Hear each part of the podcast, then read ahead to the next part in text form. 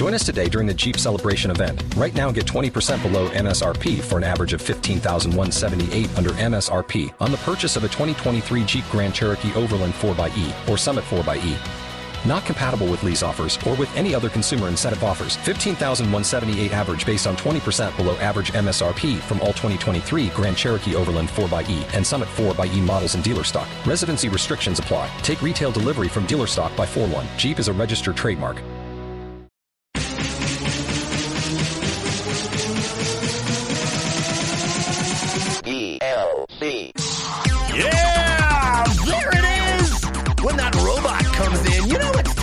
Begin, and wherever you are, whenever you are, and however you happen to be listening, oh, we're so glad you've chosen to tune in to DLC. Especially if you're one of our geeks in sneaks, using this podcast to power you through a workout or a run. Or hey, maybe you are on some sort of archaeological dig right now with us in your ear hole. That's an inside joke.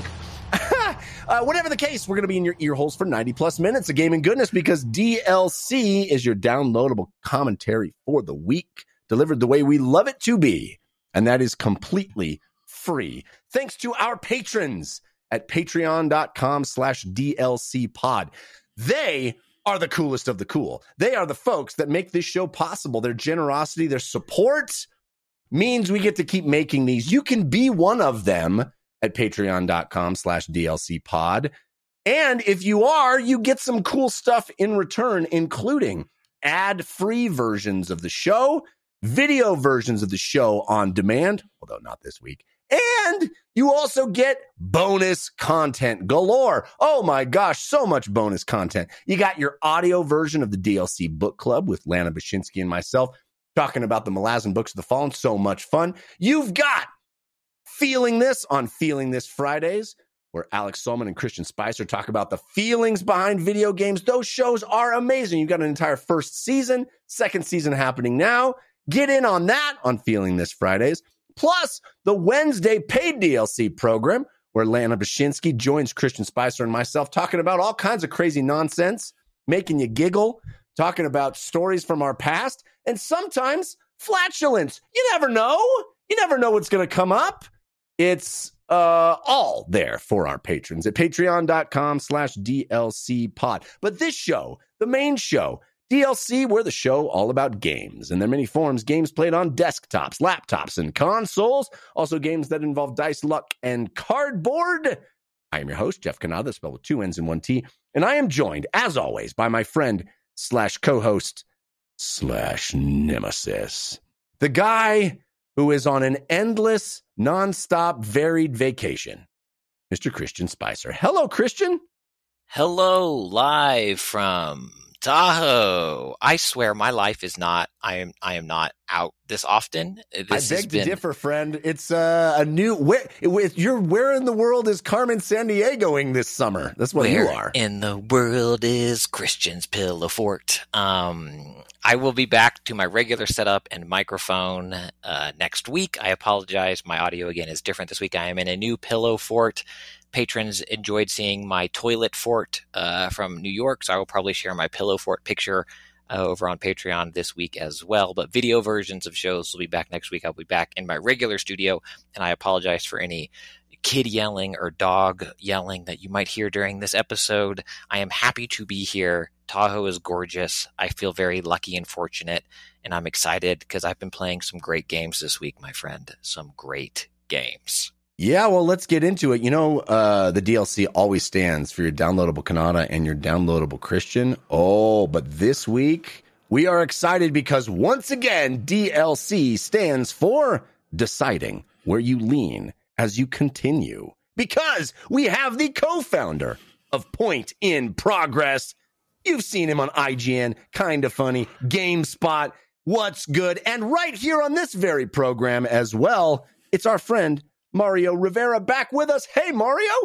Oh boy, I'm so happy to be here. Uh, I've uh, I'm very happy that you got your pillow fort. I of course come from uh, the Jurassic period again, but I'm happy to be here with the boys talking video games. We love it, man. We got so much to dig into this week. Some interesting news percolating. some very sad news for me percolating as well. Mm. And uh, the hits just keep on coming. This uh, year of 2024 is nonstop. Even when you think there's uh, going to be a, a, few weeks uh, where we're waiting for the big releases, well, guess what? There's big releases. It's big releases all the time. You can't stop them. And we're going to talk about them. So let's get right into it and start the show the way we always do with Story of the Week. Story of the week, it's the story of the week. Story of the week, it's the story. Story of the Week is the part of the show where we make our case for the most important stories that happened in the world of games this week. You can always submit stories for our consideration by sending us an email to dlcfeedback at gmail.com. We love getting email from you. You can send us email about anything you like. We love hearing from you. Comments, questions, suggestions of games to play. Oh, we love getting them. dlcfeedback at gmail.com. We also love reading uh, the communities talking to each other and talking amongst themselves, talking with us. And there's two places you can do that. One is our subreddit, which is 5x5dlc.reddit.com. And the other is our Discord, which is also 5x5dlc on Discord. Lots of great folks hanging out. I urge you to take part. But Mario, you're our guest, so you get first pick of stories. What would you consider to be your story of the week? You know, uh, after sort of looking into what's going on with this Project L uh, story and this uh, with the fighter, uh, this is actually something I'm shocked that has not have happened yet. So yeah, I'm going to talk about the uh, Riot showing off their new fighting game. That that's yes. my most interesting story. Right, of course, uh, breaking off League of Legends, the brand, into all sorts of new, different kinds of games, new genres. I think a very, very smart decision. They've got this huge stable of characters with lore written, and you know we've already seen awesome anime style uh, TV show, Netflix show. We, we're getting they're really doubling down on their IP, which I think is such a wise decision. Uh, you know, League of Legends, obviously a MOBA. A MOBAs, I think, um, maybe uh, falling out of vogue a bit, but I think they're smart in branching off all these characters and making this rich, uh, this rich stable of characters live on in other kinds of games. One of which, Project L, which we don't think will be its final name, uh, is going to be a uh, a 2D fighter in the style of Street Fighter or Mortal Kombat uh, and it is uh, inching closer to release. And they have a big, they had a big announcement uh, this week. Um, one of the things they announced is that there will be a playable demo at Evo for folks to try out the game. Uh, and they showed off a big new feature, which is what Mario is referring to.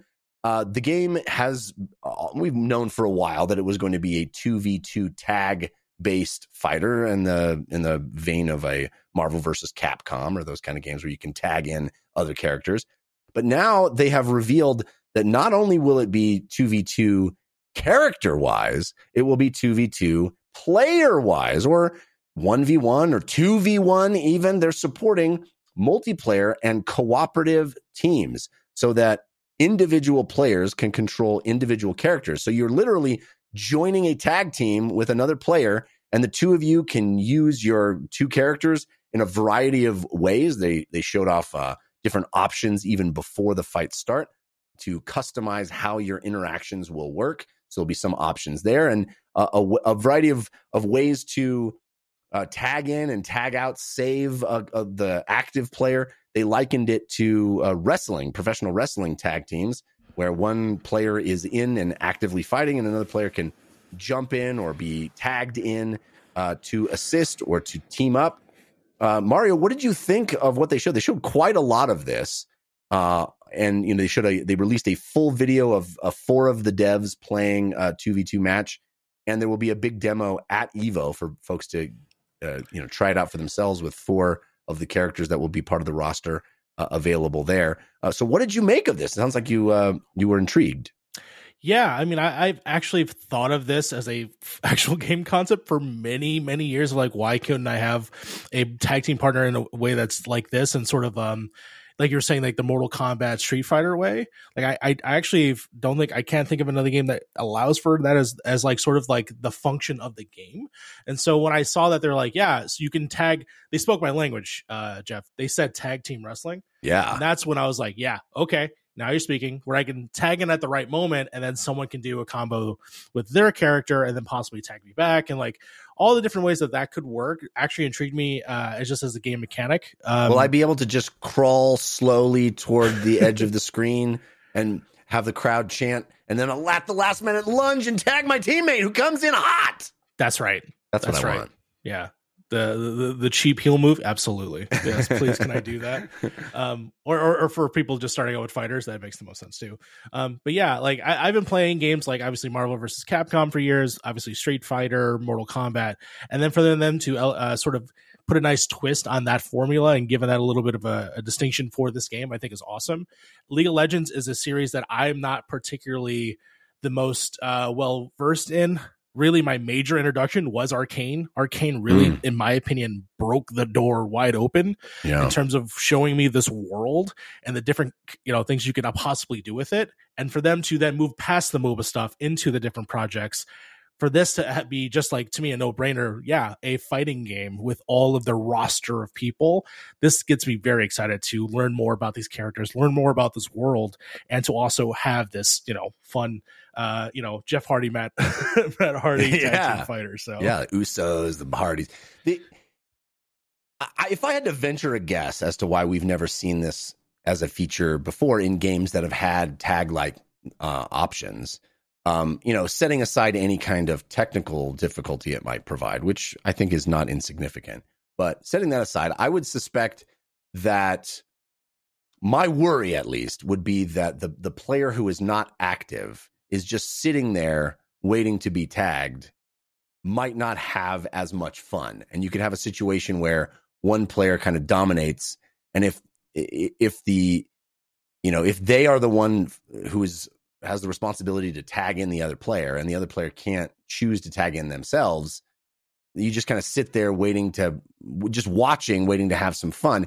I wonder if there are ways that they've mitigated that or or actually i'm i'm more curious mario if you anticipate that as being a problem or you don't think that would be not fun I think what they could do definitely is just add stipulations or different modes to that fighting game that will make it so that way you have to be on a balance of being able to do sort of a 2v2 sort of situation, whether it being you're allotted for this amount of time and there's this damaging is going to not be as high as if you were still in the match and you need to recuperate or something like that. I'm curious how they go into that. They don't really necessarily go into fully the mechanics of the game other than showing off, uh, though the devs sort of playing it. And um, I'm curious if there are going to be more modes past just the 2v2, 1v1, you know, 2v1 stuff. But I think that there are definitely things that they could do to make it interesting. And I, that's the thing that gets me the most excited is the fact that they, they could add flavors. And even like, for instance, if this becomes a crowd favorite game, I could see crowd play or um, things on Twitch for people that are playing live and how they can interact with the game in some Mm. way. Like um, I was watching uh, kind of funny play um, Cuphead on Mm. with this mode for crowd control where the crowd got to choose different actions that would happen in the game, like send them to the tutorial or you know flip the screen upside down. I can imagine the you know the crowd automatically switches the fighters and then it just causes more chaos. Like I can Hmm. see a lot of fun with what they are doing, especially if it like pulls up an audience. Christian Spicer, uh, I believe there has been a, a past that I can recall where my sick Wolverine Spider Man combo gave you some some trouble in uh, Marvel vs. Capcom. But what if, Christian? What if we could be on the same side? It's funny because I don't think we have that on video, but I do think we have on video me destroying you in Street Fighter. So, I, you know, you say one thing, but I have HD I- quality video proof of you talking smack and then me owning you with my Honda. So, I mean, But then immediately after that, did I not beat you twice in a row? I don't have that on video. The video cuts off right there. So I, I- I mean, even on the raw tape, it's not there. So whatever. Talk, talk, talk, talk, talk is cheap. Um, as someone who played a lot of rec league basketball back in the day and pickup basketball, I will tell you there is nothing more fun than playing on a team with a ball hog. It always feels good to have Johnny pass me the ball, pass me the ball, pass me the ball, pass. Oh man, you always wanted to take the shot, always wanted to be the star. I mean, I think you raise a good point, Jeff, and I and I do think how fun is it to be the player who is not playing? I think Mario makes some great points that there are some modes that could be built around this idea of switching, kind of like again going back to rec leagues that you know your team needs to be made up of so many players over 50 and they have to play and or so many men and so many women and like in rec sports you often see this makeup of the ball needs to go through your oldest player's hands or something like that where they again they Yeah. try to make it so you don't just have two people running the show all the time and Yeah, kind of my, uh, distribute that talent My six year old's uh, basketball uh, league, uh, you have to pass twice before you can shoot. Yes. That's the Yes. rule. Yeah. So I think there's cool stuff like that that could happen. What I find interesting about Project L and also about the other system they've talked about recently, the, the Fuse system, which is kind of how you can use that tag team partner. I think when you are controlling both players, a la Marvel versus Capcom or some of those old versus style games, I, I, I think it's interesting to have witnessed Project L talked about as a fighting game for everyone and trying to further break down the barriers of the fighter, which I think Street Fighter 6 tried to do with their modern controls. And it seems like that is a hurdle that fighting games are trying to constantly trying to jump over again since the death, quote unquote, of arcades, where fighters kind of ruled the day in the 90s. How do they become that big dog, everybody plays these games style of game? And I think on one hand, Project L is talking about trying to bring more people in, free to play, this easy to play, per- perhaps hard to master fighting system. But the more they talk about stuff like duo play, which I think is cool, or the fuse system that allows you to choose how your players come in together and what those power ups may or may not be, I think that adds a layer of complexity that might intimidate people who would otherwise be interested in it. If I come in and play and all of a sudden you do two power ups back to back, and I didn't know you could do that. And so that's where I think it's interesting. I'm curious as Riot expands into other genres, what the profitability needs to be for Valorant, which continues and it seems to be going strong, but I doubt, and I could be wrong, this is speculation on my part, I don't think pulls in the money that League of Legends pulls in, you know? And so what does Project L need to be to be a success for Riot and how mainstream of a game does it need to be? Or is something on par with Street Fighter 6, which is big, don't get me wrong, big, great game. I talked, I think it should be mentioned for Game of the Year at the end of the year, most likely. But it's not pulling in a billion viewers, you Yeah. know, the way league tournaments do. So I'm very curious about Project L.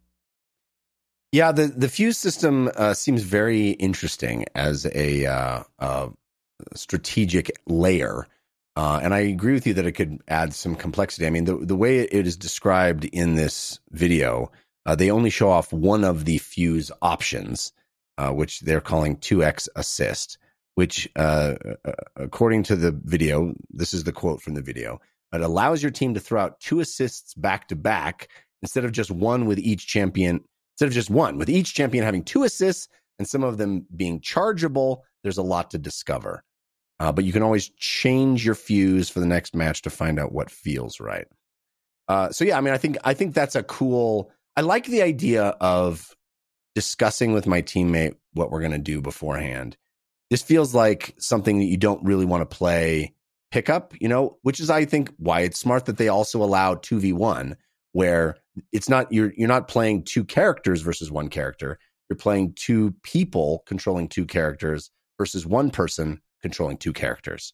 So it's more like the old, you know, traditional tag teams uh, fighting fighting games like Marvel versus Capcom.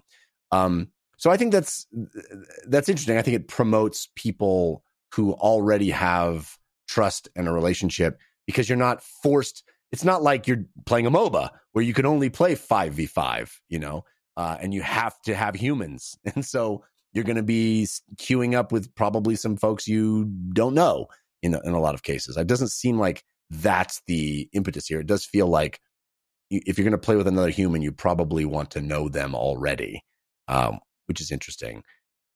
I also noted in the uh, discussion video that they specifically called out what a difficult design challenge this has been and how much work they've put into it, which I think speaks to kind of all the problems or or issues that we have identified as well. It just feels like they've put a lot of thought into this and they feel pretty confident that they've uh, solved some of those issues. I'm curious to see what the reaction from Evo is going to be when people get their hands on it because those that's the audience that they want, right? That's the hardest of the hardcore uh, fans and players uh, co- contestants, you know, that that will be there at the competition. So if they can win those folks over, I think that's that's a good sign. We will Yeah, know more, you know, they very certainly soon. sorry i say that they certainly again league is still so popular and makes so much money that it's not oh man riot's betting the farm on this one you know will this be the Yeah. game that bankrupts riot no it will not and No, they have the time to make it right certainly won't. And then hopefully, if this does blow up, they have a. hun- I just looked this up: 163 characters that they could, uh, That's a lot of fighters potentially. you Yeah. know, I also am curious if the business model for all these League of Legends spin-offs is free to play. It'll be interesting to see if all these launch as free to play games or I mean, I think there's already been some, you know, there's at least four games right now. Um, Valorant, obviously the League MOBA, but then there's also the card game. There's Yeah. also uh, the different stories that are like uh, collectible games, and there's like actually like an RPG out, if I'm not mistaken. yeah, there's been a number of uh, really excellent games. Um, Yeah. honestly. Um, so I hope this one is is as well. I love the art style; it looks really cool. Yeah. Um, so we'll we'll find out more about Project L. Christian Spicer, what is your story of the week? I'm going to piggyback off of your story from last week, or maybe it wasn't your story, but it was your story. And so if you haven't listened to that, last week we talked about, you brought up Glorbo. Ah, I can't wait for Glorbo. Oh, I'm so excited. And how Glorbo was finally coming to World of Warcraft. And what Glorbo was, if you haven't listened to last week's episode, was nothing.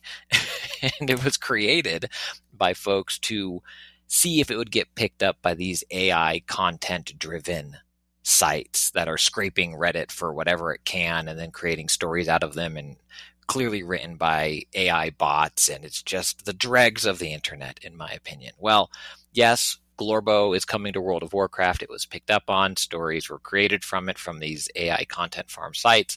And now Destiny 2 players are jumping on the Glorbo uh, train.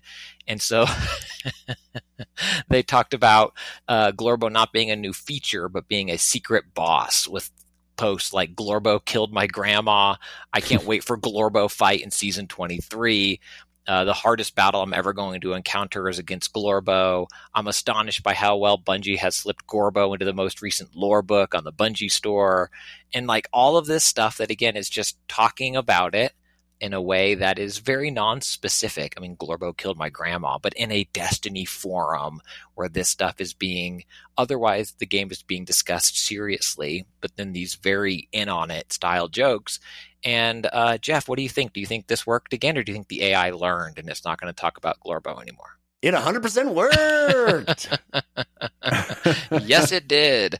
Glorbo is coming to Destiny 2, depending on where you read online. And you might be like, why don't I have it in my update yet? Why don't I have Glorbo? And so the reason I wanted to bring this up is one, the Destiny community, I think, is fantastic on so many fronts. And I think what Bungie does with the community is fantastic and the charitable efforts. And, you know, it is a thriving community all these years later.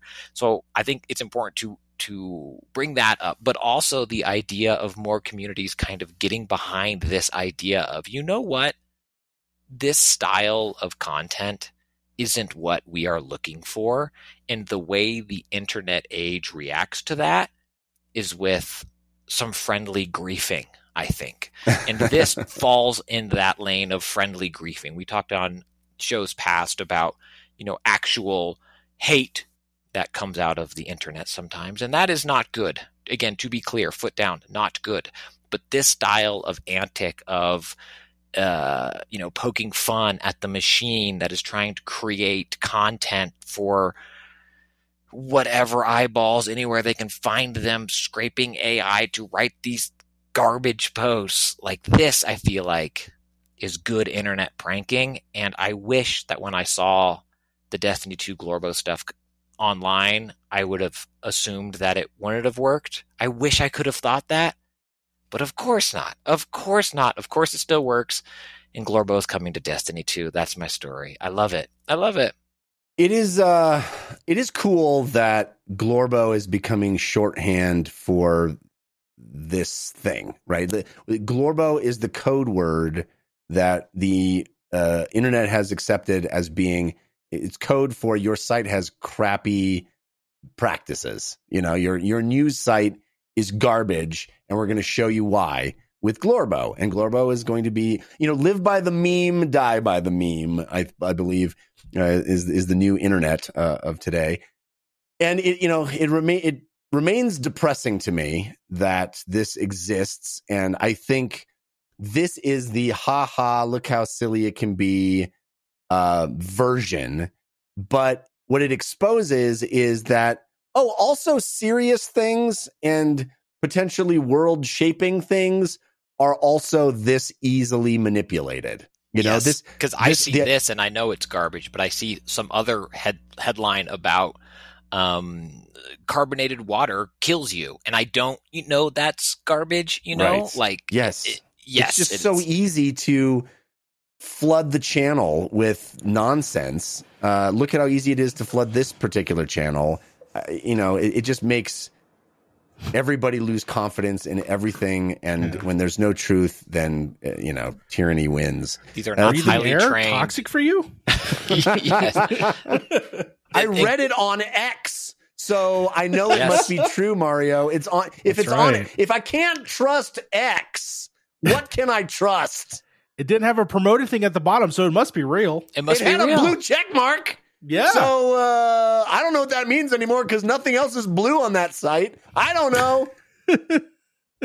Yeah. Well, Again, so I think it's living highlighting because lulls and shame on these sites. But yes, the other side of it, which again I think is important to continue to talk about, is this idea of none of these Glorbo folks, I'm going to assume, are highly trained political operatives or disinformation experts working for large multinational corporations or other uh, countries or having nefarious goals in mind. And I don't want to go all Kiefer Sutherland and rabbit hole, but my goodness, I am falling down the Glorbo rabbit hole. No, they're, they're they're they're spending their days working their shifts at 7-Eleven and then at home handing out in their Discord talking about Glorbo. You know, Yeah. that's all they're doing. They're That's just- all That's they're a doing. future. I, that is a future I'm okay with. But what I'm saying, Mario, is that this technology that leads to Glorbo, as you know, as Jeff was pointing out, is not only being used for the lulls.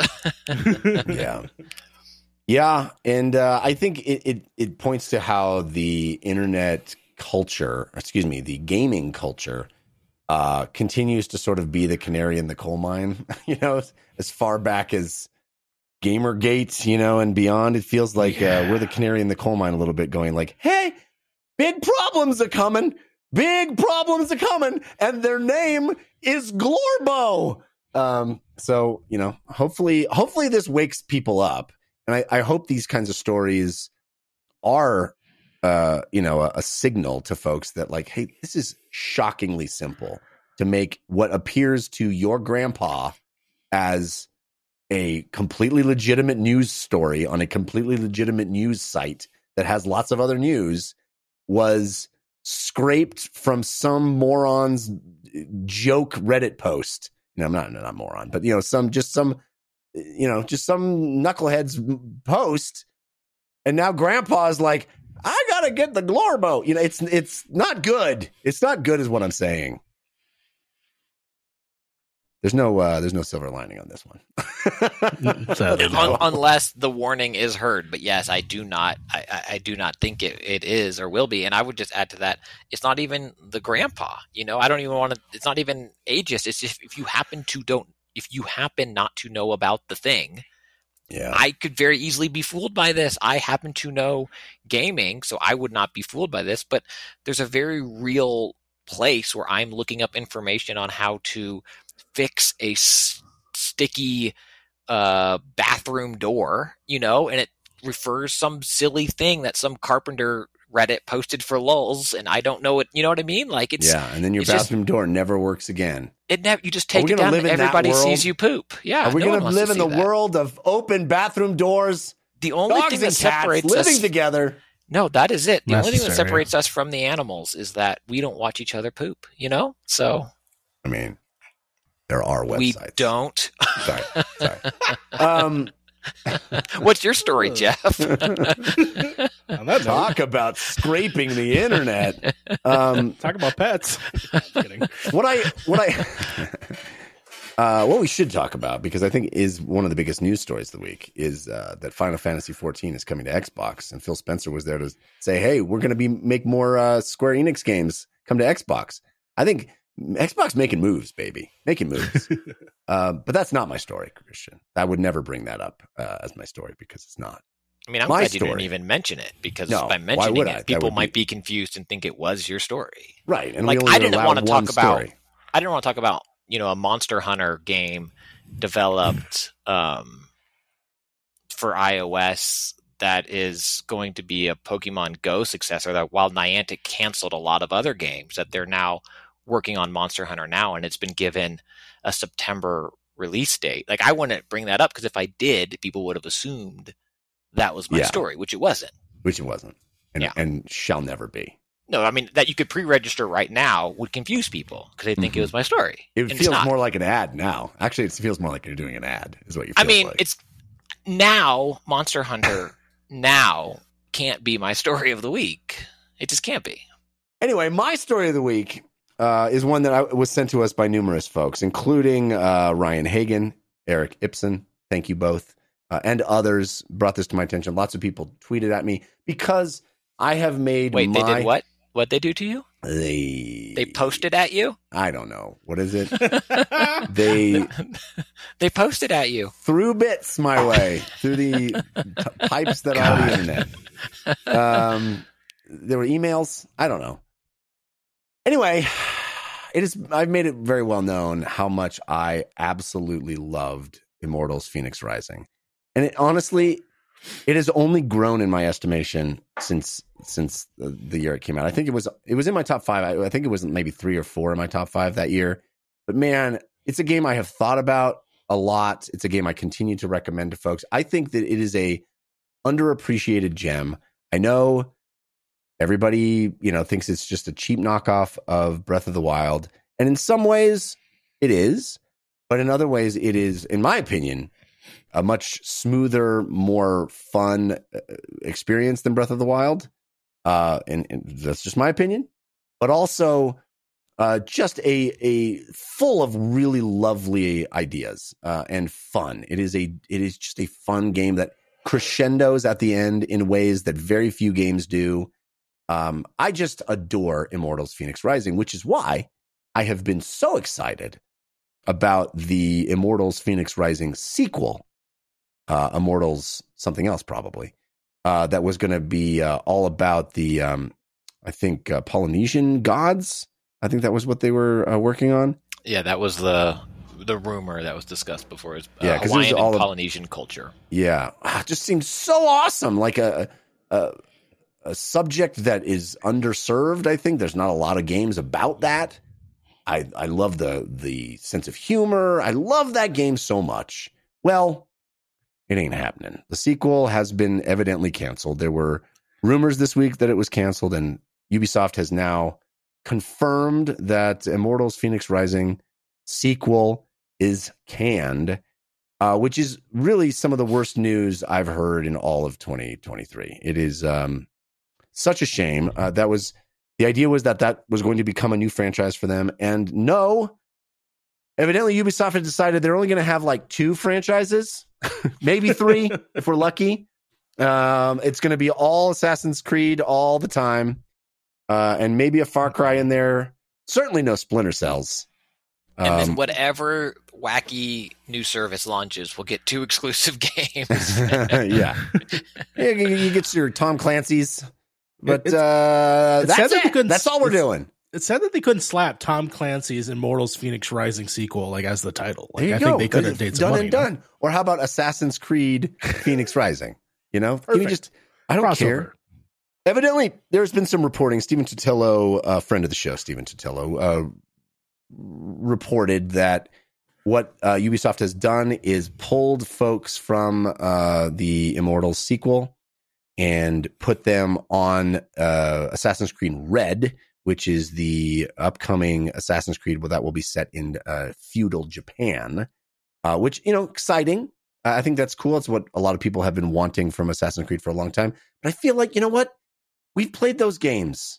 We have those games. What we know, what we don't have a game about Polynesian gods and that's awesome. And it's kind of like Breath of the Wild. That would be great. And it really bums me out uh, that it's just going to be 15 Assassin's Creed games and some Clancy, and that's it. That's all we get. Maybe a Far Cry. Um, I just think it's bummer that we're consolidating and we have fewer franchises. This felt like a really fun franchise, one I love, one that I think was a little engine that could. Uh, did not, I know it did not blow the doors off sales wise, but I was hoping the sequel would be. Uh, well, they also released better. it like the same week as Valhalla. I'm exaggerating, but not by much. Like Yeah. they didn't give the original the the space it needed to thrive. Like we're launching this new IP. Also, we have Assassin's Creed Valhalla coming out, and I think it was like just after a Far Cry. Like I mean, it was a stacked time, and they just kind of plopped it out there. And it also received a major rework from when they first showed it. Like when it did have a little bit of time. It looked like a, a, a different game, and then when it came out, we we praised the heck out of it on this show, and it is a bummer that they're not giving it that chance. My hope, and I could be wrong, but my hope is that you know you joked about putting Tom Clancy's uh, Immortals: Fenix Rising. My hope is that Assassin's Creed does see some genre diversity, or at least gameplay diversity within this Assassin's Creed name, where we might see something that would otherwise fit a different tone and they don't don't just all feel the same but maybe i'm being overly optimistic I think there'll be some variation, but I think it'll be a pretty narrow spectrum. You know, we've we've seen the Assassin's Creed Odyssey versus the Assassin's Creed Mirage.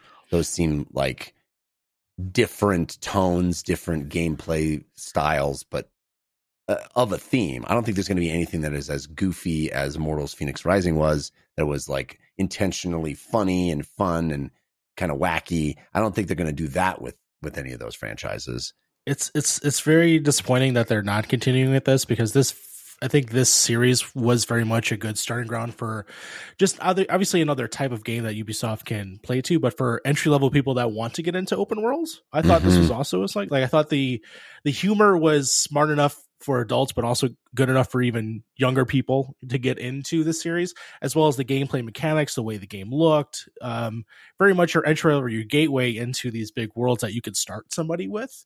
And the that's fact that this point will continue through and you know the fact that the, it was going to have be based around the Hawaiian and Polynesian culture, like Moana, one of the biggest movies out there. Yeah. You could market off of you know th- in terms of like that audience that really loved that movie to have that sort of a showcase, especially since there's probably a live action one happening. Sometimes Yeah. Yeah. you know, just I, I think there's definitely a world to explore there that they you know it, it, that could benefit from having a game like this. and I think it's it, I mean more than just sort of you know my own personal love of this potential franchise that will not be. So it's also shorter and smaller than most Assassin's Creed games. well, yeah, I mean there was a lot of content in that game. It was great. It was so good. Um, but also, uh, I think it points to what is happening with the video game industry at large, or at least the AAA version of the video game industry, which is games are very expensive to make, and these these big publishers are having to bet on sure things, and the only thing they interpret as being a sure thing is an established IP that they can double down on and and and expand in this way. And it feels like we're getting fewer and fewer games. They're just they're big and expensive, and you know they're taking the people that were working on this and throwing them at Assassin's Creed Red, and that's you know hundreds of people added to an already thousands of people big team. That's just what it takes to make games of the size and scale of Assassin's Creed made you know main mainline games, and it's just a bummer because um, it it soaks up all of the effort and talent and money that uh, and and hey believe me, I love big, expensive AAA games. I do. I enjoy something that looks incredible, that has tons of stuff to do in it, that feels like it's pushing the envelope technologically. And that takes people and money to do. But also, man, it's just a bummer that these big these big publishers are having to trim off anything that is a little more interesting, a little has a little more identity, that's trying something a little different. It's just a bummer. Meanwhile, Beyond Good and Evil Two is still happening? Question mark. That's that's a great question mark. that is that question mark's doing a lot of the heavy lifting. Um, yeah, You know what I even heard though, Christian, is that in the um, the Immortals Fenix Rising sequel, Glorbo was going to be in it. Well, now it's in. Now let's run the stories. You know, let's get those. Here, here, here, folks. No, I think Glorbo is going to be all the Assassin's Creeds now. They're just going to put Glorbo in. Project Glorbo. Project, Project Glorbo, Assassin's Creed Glorbo. Um, all right, well that's uh, that's all the news that we could fit in, and including some ones we just side side fit in. Uh, but we got games no, to talk I am. about. I'm not going to talk about the that. There's a Game Informer article talking about why Sonic Mania 2 didn't happen because you already moved on to play Good. this. So I would. I I'm wouldn't glad. bring that up. I'm, I appreciate you not trying to do that because that's an would interesting be, article, but I would hate for people to know that it exists. Thank you. Yeah. Yeah. Christian's just doing ads this week. He's just doing ads for I don't even Lake know. Tahoe. When you're hot and looking for a place to take a splash, come where the water's blue and not you. Come the to Lake pillow- Tahoe, The, the pillow forts are acoustically sound. it, where its audio is okay. It's not as good as your home studio, but it'll do for Lake Tahoe. All right. On that note, let's talk about the games we've been playing in a segment we call the playlist.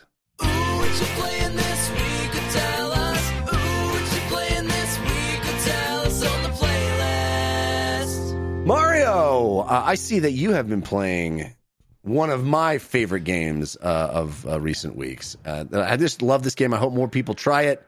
Uh, I wonder if you have been enjoying Dave the Diver. Yeah, Dave the Diver. Uh, it's actually been uh, kind of a sleeper hit for me in terms of I knew nothing about it. I saw one video on a website and uh, I saw the trailer immediately and was like, that is the strangest thing I've seen in a while. I want to play that. What's this game about? And then uh, I was uh, pleasantly surprised. Um, I, uh, yeah, actually, I've got to play this. Uh, funny, funny enough, in the back of a car in a Steam Deck. So that's you were you were playing Dave the Driver. That's right. That's right. I'll be here all week. I'll be here all week. Dinner waitresses. Uh, but yeah, uh, Dave the Diver, uh, by, uh, of course, Mint Rocket. Uh, it's, I, I I mean, you've obviously talked about it before. Uh, you are a, uh, deep sea diver. You go fishing, you, you, you get, collect resources, you solve, uh, uh, par- uh, puzzles and also like different things. But at the same time, at night, you're also running a sushi shop and doing some other stuff. Um, it is a strange mix of different, uh, uh, genres of uh, different gameplay uh, mechanics, but uh, it just has somewhat of a charm to it with all the characters and all the silliness. One of the characters looks like Pierce Brosnan. I I, I enjoy that. Yeah, it's it's got so much charm. I think you know you hear on paper the the mix the the mashup of of genres, and that's kind of become very much uh, an indie staple lately. Is is taking two disparate Yes. game genres and and putting them in the same game, and I've I'm here for it. I love that. I I love the innovation that that represents, uh, and I've never seen you know a sort of uh, uh, diner dash uh, meets uh, I don't know what a 2D uh, submarine exploration game. But um, above and beyond that, I think even though that right alone is a very cool concept to to mash those two things up, what makes the game I think so special is the writing, the charm, the art style, the just the world you're in is just so delightful. Yeah, it definitely has uh, just just so much charming, uh, interesting uh, development characters as you go along the game. Um, from the different uh, people that give you tasks throughout uh, the sort of like exploration parts, uh, all the way up to like your main people, like I said, like Pierce Brosnan or my sushi chef, uh, who is just awesome when they do these special cutscenes and they just look really cool and sort of have that like uh, Samurai Jackie kind of like animation style Yeah. um, all the way up to the, the weapons manufacturer, which is just absolutely ridiculous. Uh, there's a lot of heart and a lot of stuff coming, especially when it's the interactions with the uh, the story that goes along. It's it's in chapters, so you sort of like more develop not only your relationships with these people, but also build out your restaurant, build out your equipment, and all that. Uh, it's it's just it's just such a cute and interesting game that uh, I'm hoping people will discover and will have uh, longevity future as just something that gets mentioned in in passing whenever we talk about fun indie games. Yeah. Um, you know, uh, and I hope that uh, there are more stuff like this from this company in the future. I actually, s- I, am not aware of their other previous games, but now this immediately gets me like, okay, what else have you been working on? What's the next thing that you're going to do? Because uh, you have such a a unique take on these different types of disparate uh, styles, which works perfectly for me, especially like when I was like on the go. This is this is my Steam Deck game that I was playing. Like this is something that I could just load in. Like okay, I'll do a session uh, in the water, collect as many fish, or collect any you know desperate like things for my tasks. But then I'll spend like all right, cool. I'm hiring people for my like business. Yeah, like yeah. giving them tasks. Uh, it's a lot of fun. It's such a great game, and it goes places, man. The story Mhm. goes places. It's it's it, it does not rest on its laurels. Um, yeah, Yeah. If, if folks have not given Dave the Diver a shot, uh, put it on your playlist because I think this is one of the standouts of the year, uh, indie game wise, for sure. Yeah, and I will say my only tip uh, for people starting to play it: don't get frustrated because when you first start it and you don't know the controls, and you get hurt by sea creatures, you feel like you're powerless. Don't worry, you'll eventually upgrade these functions, and it will be much better for you. Yeah, but I mean, there's no death in the game. You know, you, it There's just no death forces you to stop your yeah.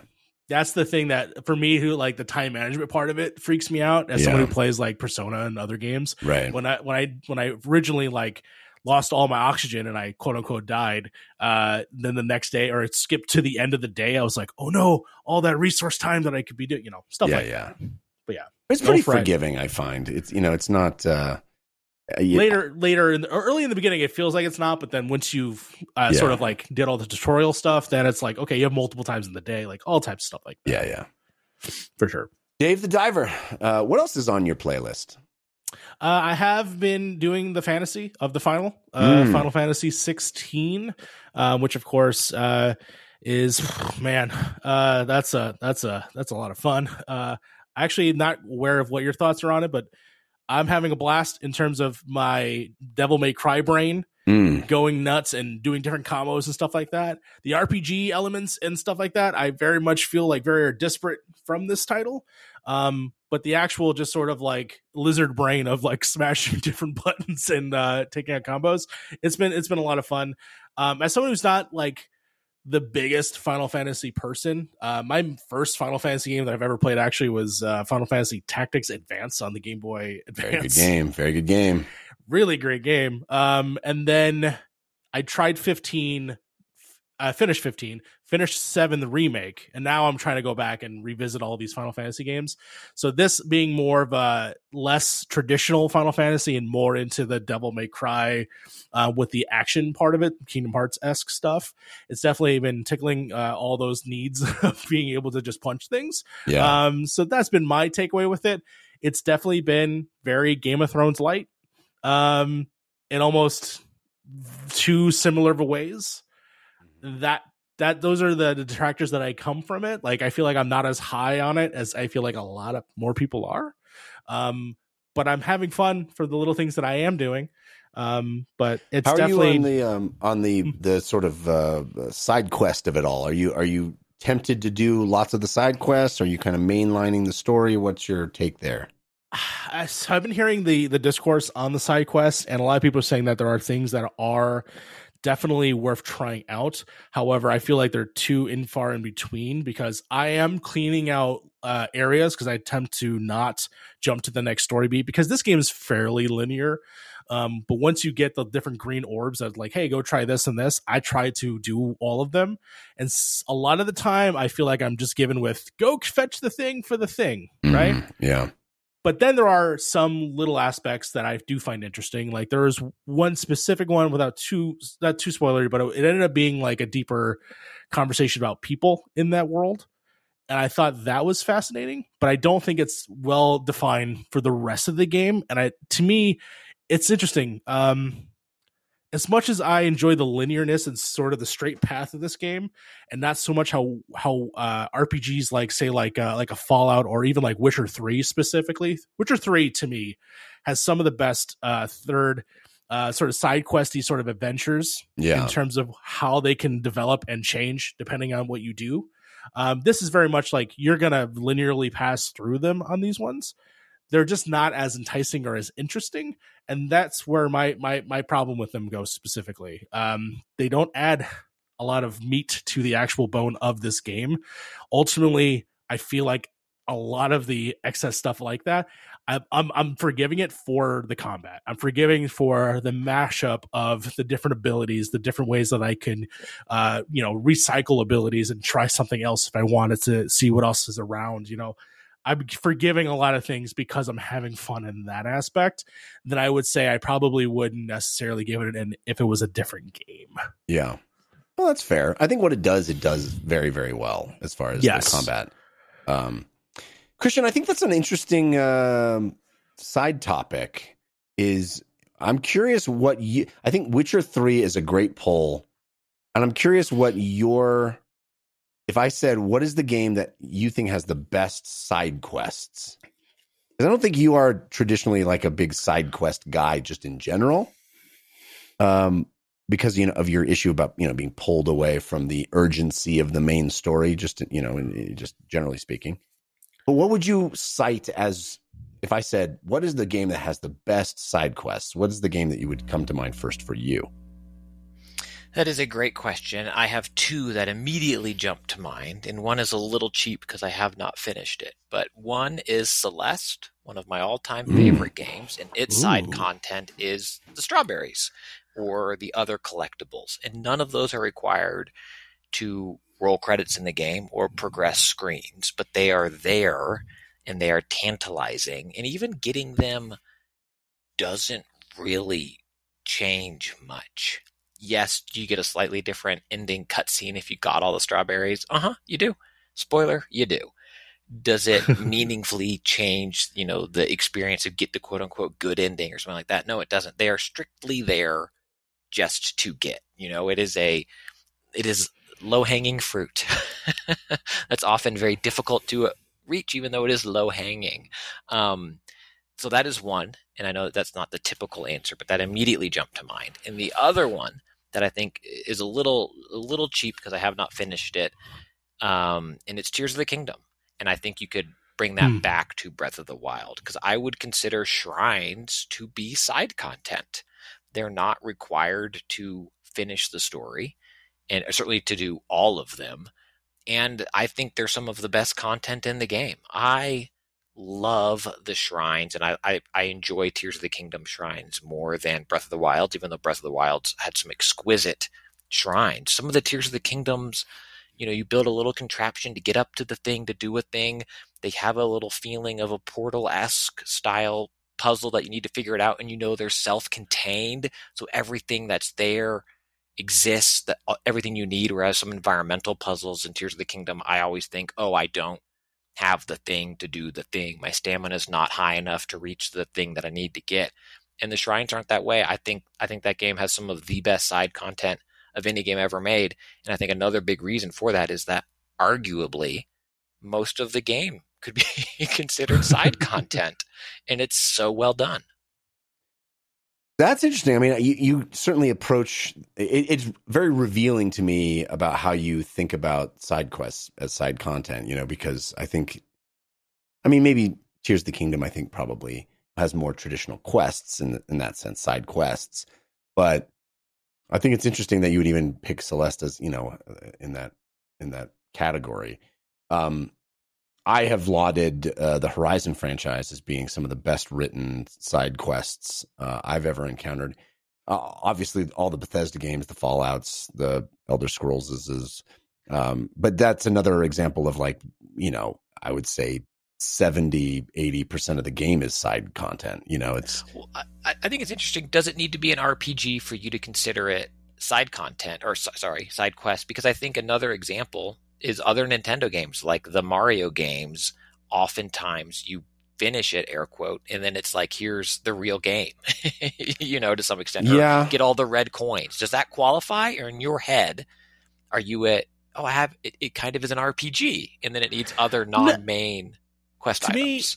to me it's uh it's the value add of the side quest of like what are they providing me so for instance you know, not in the traditional sense where like Witcher or something like that, where it's story based content, but let's just say world building, right? So my, I actually love getting the collectibles in The Last of Us, uh, specifically Last of Us Two, um, because a lot of that always leads to little lore and story bits about different things that you could find in the world that are not contingent to the main story, um, sort of like getting to know a bit of piece of the world just because I found something, and that's adding to the collectible list. That's that's me clearing you know the number, the percentage off of the game. Um, I'm not a, a trophy hunter like crazy people like Greg Miller, uh, but uh, I very much enjoy just in having that uh, locked off, so that way I, I learn something more about the world.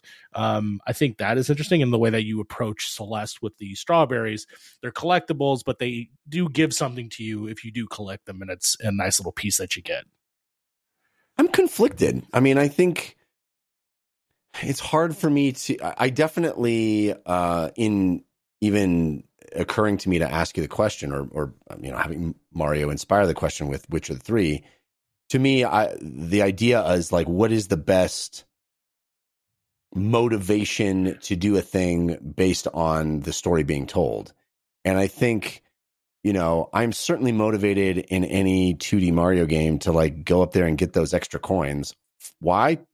No, because they're there. Like there's no, you know, do, did I need to get the puzzle piece on that level? Did I need to unlock the sticker? No, but I'm going to try. Not because I think it's side content, but because I think that's the game. The game is, oh, this is a plus one challenge. Like the, ch- you can get from left to right and get to the end of the level but the the actual challenge is to get the strawberries and Celeste or whatever it is. You know, I don't mm-hmm. conceptualize it in the same way as I'm walking through a town and there's a guy who's like, "Hey." I know you're searching for your lost son, but can you help me with these boars that have infested my farm? I feel like Hey, I know the princess is in another castle, but yeah. I'm a blue coin.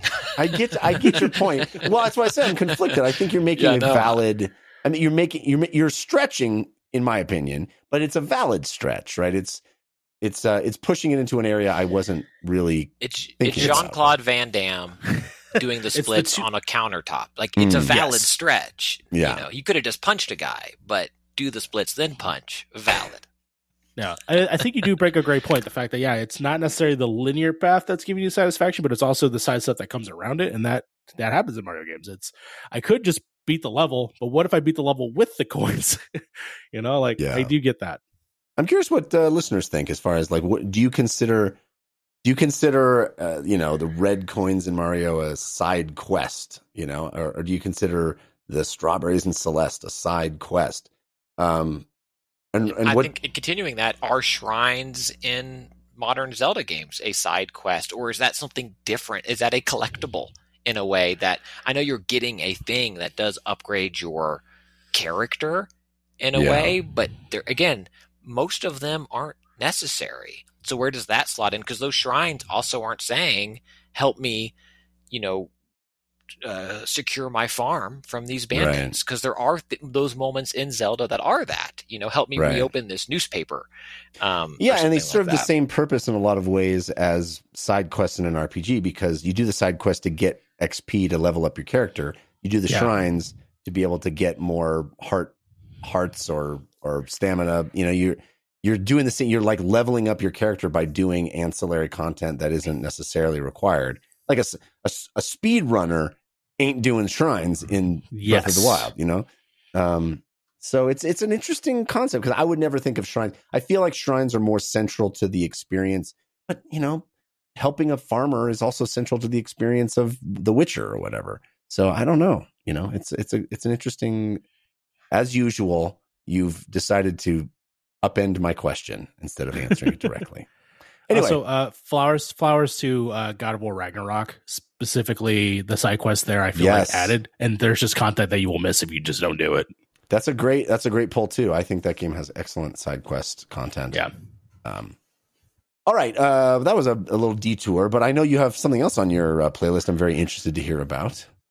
Yeah, I, so this one I didn't get a chance to do a lot uh, with my time because uh, Dave the Diver actually took up a lot of my time while I was traveling. Um, but Oxenfree 2 came out uh, last week. Uh, that, of course, is the Midnight School uh, release, uh, Netflix release.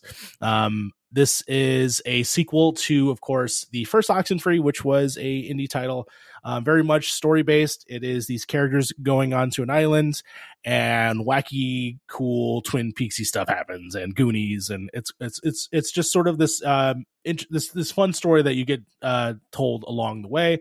There's some minor puzzle stuff that happens, but ultimately you are just getting to know these characters and their relationships with each other while very much in this beautiful, I don't even know how to describe it. It's very picturesque, like diorama, like flat, uh, angled world that has layers when you travel up it. Um, it has a very unique art style. Um, that I really enjoy, aesthetic that I really enjoy. The music is fantastic. Uh, if you like Celeste or st- in that vein, I think you would really enjoy uh, Oxenfree, specifically Oxenfree 2, I think also does a great job. Um, but this is a sequel in which I think you could actually play it without having played the first one.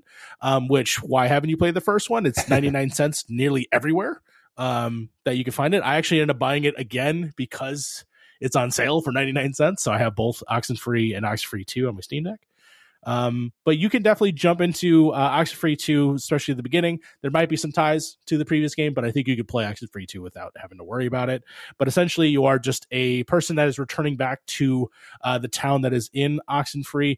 You're on a new island that has some relation and some weird stuff going on. Uh, that's as much as I would love to talk about because this is very much a story heavy, uh, sort of like uh, exploration game is the best way I can probably describe it.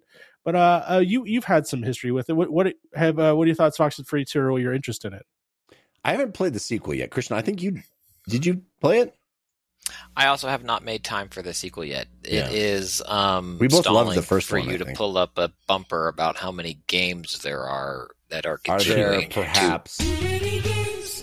That's it. That's the one. That's the one I was looking for. But we both we both really enjoyed the first Oxenfree, right? I would. I'm speaking for you, but I think I you agree that it's an excellent game. Uh, Yes, phenomenal.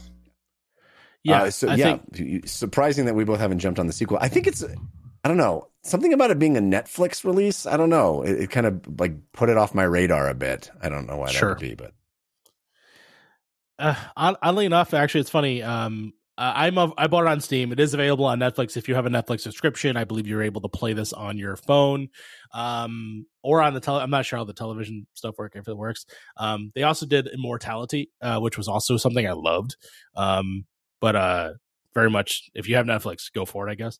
But this is available on Steam. It's available, I believe, on Xbox and PlayStation. Definitely, my opinion. Check it out. It's uh, it's uh, it's a lot of fun so far. I'm excited to dedicate my time once I beat Final Fantasy 16 first.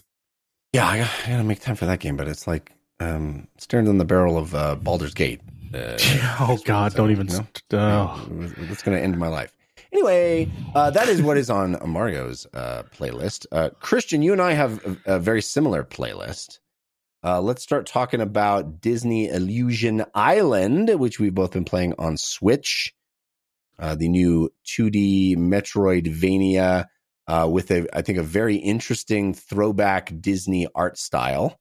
Uh, kind of looks like a Steamboat Willie style uh, Well, it's Disney their current Mickey animations, um, which Well- I, maybe has been like Maybe yes, ten ish. years now. Yeah, like those new Mickey shorts. It's, I mean, the opening cinematic uh, is that. My my daughter watches a ton of Mickey content that's all new, and it's not that. So I think there's a variety of Mickey things happening. That is but yes, true. That is true. But yes, they they've very much done a lot of these this style of Yeah. of um, Mickey animation. The new this game is ride definitely at- pulling from. The brand new ride at Disneyland is also in this style, which is kind of cool. Yeah. Yeah, I have not done that ride. Um, I'm curious your thoughts on it. I think Disney Illusion Island needs to be praised for many reasons. One of which I do think is that art style and the animation and the way it, it uses that art style throughout the game, and I think some really cool and fantastic ways.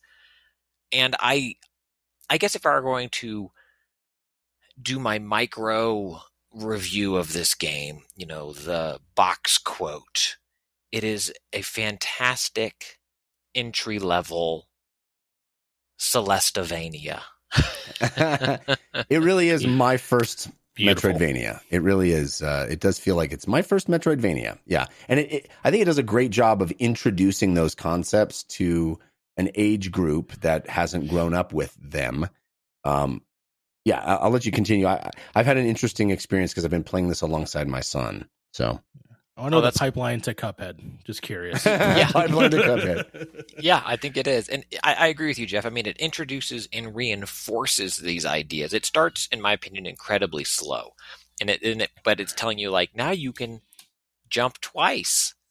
And then you'll get to a point where a pop-up will come up again and it'll be like, "Hey, don't forget Yeah. you can jump twice." You're gonna need to jump have to. twice here. right yeah, yes and then you'll come back to it a little bit later you'll use it a few times here and there and then you'll come back to a point and it will remind you again it will you know don't forget you got to jump twice to clear this and then you get a wall jump and then you get this other stuff and it constantly is reinforcing these there will be parts and levels you can't get to yet remember to try later after you and it does this stuff that i think is really smart again not everyone has been playing games for forever and had these new mechanics layered on successive releases time and time and time and time and time and time again. But also, when I was jumping seven, in point. Metroid never said that to me. Metroid was never like, "Hey, bro, Straight up, man. you're gonna need It to did come though. back." No, it did. Maybe. It Metroid think One so. maybe didn't. Super Metroid. It was like you can't Super get Metroid. there, and then you get the bomb, and it's like now you can you can use this to do this, and then you do the thing. Like those early Oh. Nintendo games. Everybody talks about Mario One One, but all of those early Nintendo games were incredible at teaching you how to do the thing you just did. I just remember many a sleepover party where me and all my little seven year old friends were just completely flummoxed. There was no internet to go to. We didn't. We couldn't look it up. We were just tried to. We just left the TV on all night on Metroid, going like, I don't know where to go next. I don't know what to do. and you didn't want to call the Nintendo hotline because it charges up all the minutes and Yes. all that. Like you don't want to do that. Give me the Mom controller. was your You're not, you're not hitting jump at the right time. I can make that jump. Give me the controller. I can make Yeah. that jump. Yeah, yeah. Not realizing that you just aren't ever supposed to make that jump. Yes. Yeah. Anyway, Pretty sure I've never finished a Sega Genesis game because of all this. in my day, we didn't have tool tips. Sorry. Well, then this game might be for you because Disney Illusion Island doesn't have a mini map. It, it- you know, back in your day, you have to pull up the whole map to look at the map. There's no mini map on screen. So while I think Disney Illusion Island does a lot of really cool things for introducing people to uh, Metroidvania, yes, but also I think Celeste style precision platforming, but being very forgiving in its the precision that it requires. I, I think. I would call Disney Illusion Island a good game. It is not great. It is not excellent, and I think if you have played a lot of these style of games, there are certainly better games that you could go play instead of Disney Illusion Island. Even if you are a hardcore Disney fan, I think you can go back and play some of those 16 bit era games you perhaps missed that I think do this style of gameplay perhaps better. I think like the music's a little underwhelming. The voice acting and the cutscenes is phenomenal, but it isn't throughout the game. There's a lot of just like reading things. I think the writing is sharp. I think it's funny. I mean, they're constantly crapping on Donald Duck, who I will mention several times as I discuss, just to make Jeff do his Donald Duck voice. I want him to do his entire. Yep, there. your whole freakishly review good. needs to be a Donald good. voice, please, Jeff. Um, but there's enough stuff that kind of holds the game back for me to be like, this is a recommend if you have a Switch. You know, like Bluey is, I recommend across the spectrum as a TV show. Great for kids. If you don't have kids, go watch Bluey. Disney Illusion Island is not that. Disney Illusion Island, in my opinion, is if you have kids, this is fun to play with them. Otherwise, there are better games that you could go play. But I'm curious if your opinion is different, Donald. Well, I'm sorry. Um, I am shocked because I thought I was going to be the negative Nancy on this game. I thought you were going to come in uh, heralding its its uh, you know its its praises, and I was going to come in and, and squash them. But I basically agree with everything you said. I have been playing this alongside my six year old, about to be seven year old son, uh, and f- he is loving it, loving it. And I kept telling him like, I wanted to. I want to know what you like about it because I want to talk about it on my podcast. And so tell me what you think.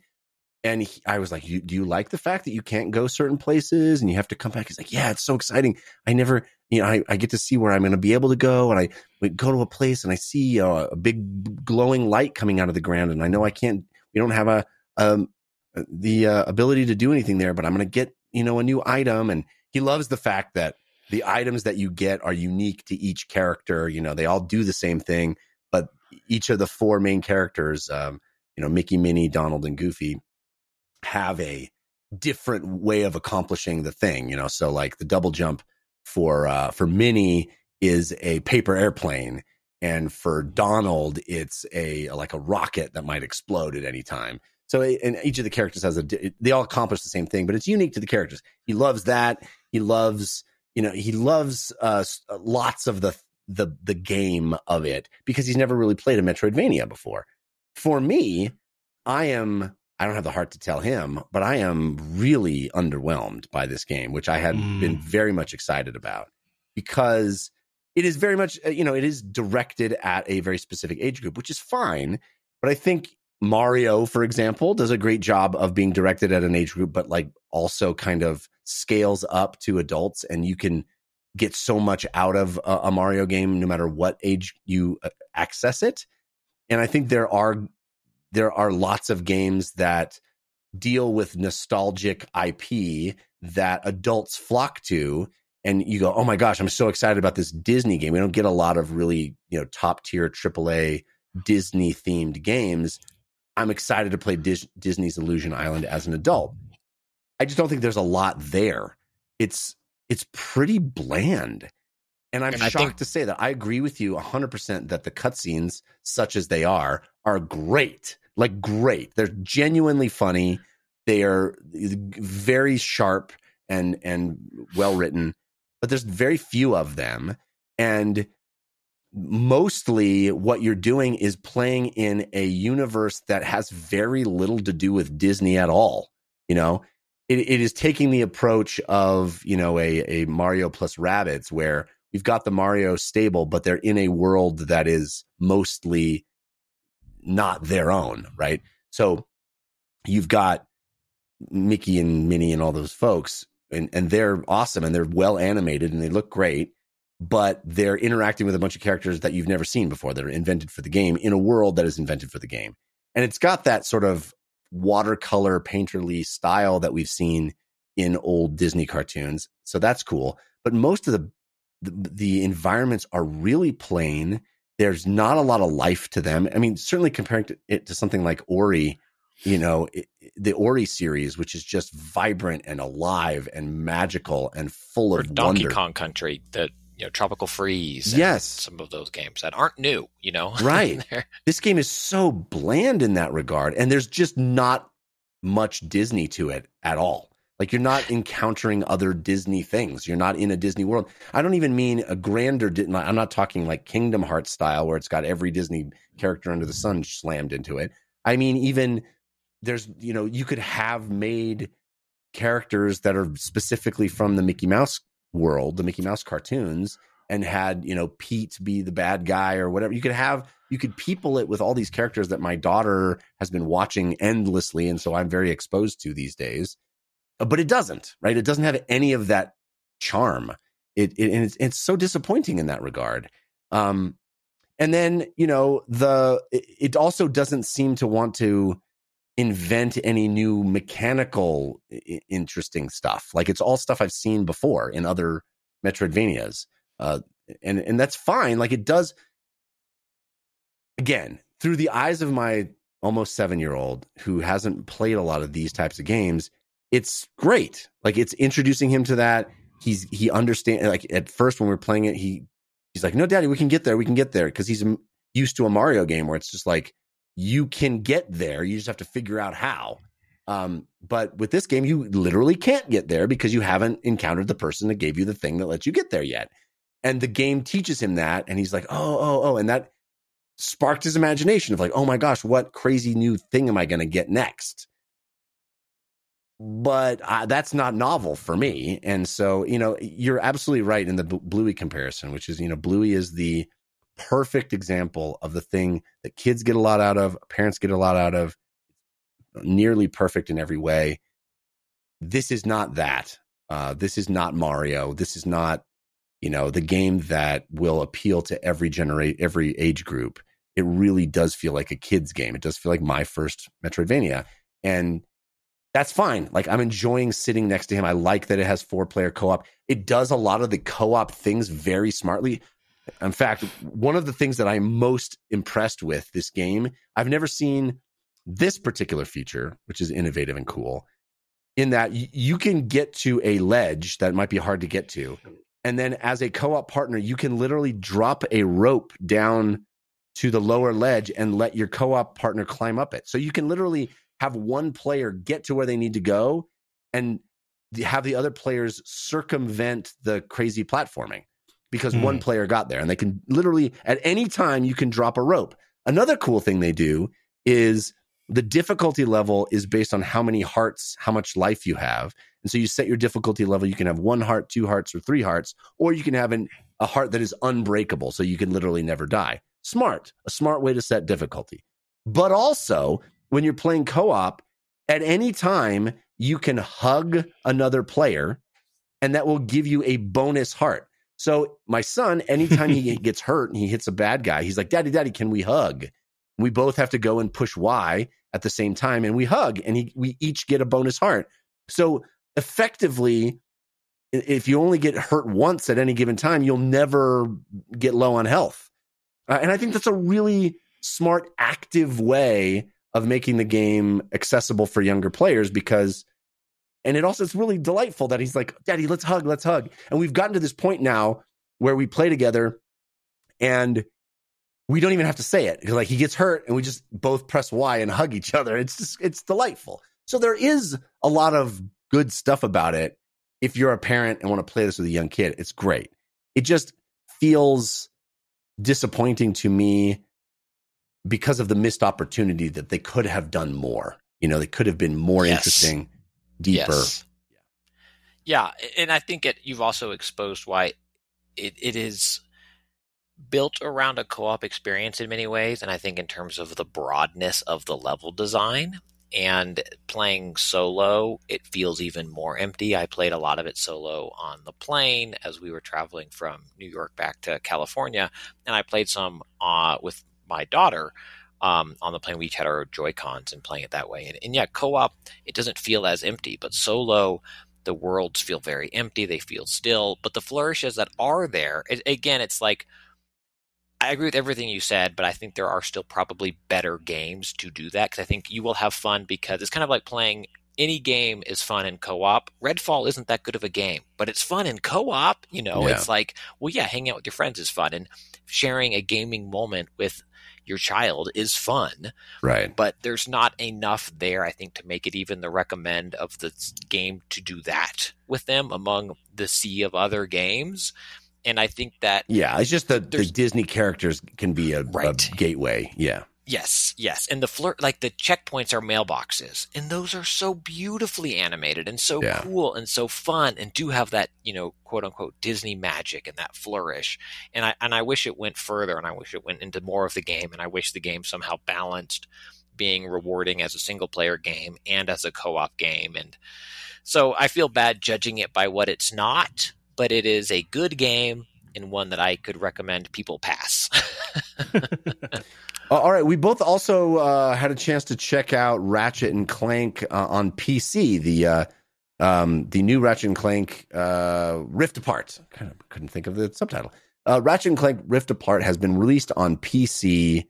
We're both playing it on beefy GPs, uh, and oh my goodness, oh my goodness, with the DLSS 3.0 frame generation. I, I don't know. Maybe you've been playing it on uh, Steam Deck, but I've been playing it on my beefy GP. What have you, What is your take?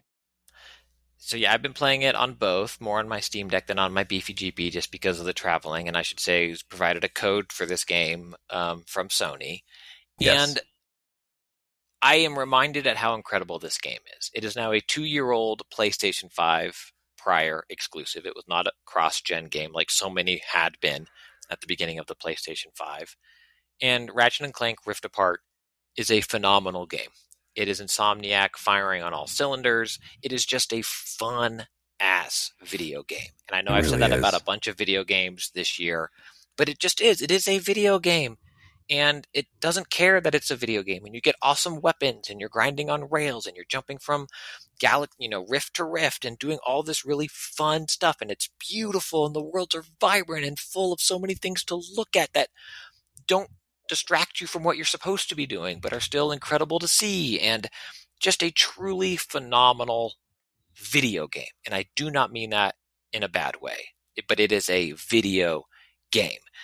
And it's a good PC port. It's a Nixxes port, and at launch, I think is heads and shoulders better than The Last of Us Part One on PC was. Mm. I don't think it's as good as Spider Man or Miles Morales, both of which I put a bunch of time back into on PC when they were released as well, and that was also Insomniac game Nixxes doing the port. And this game, I think, is a little rougher around the edges.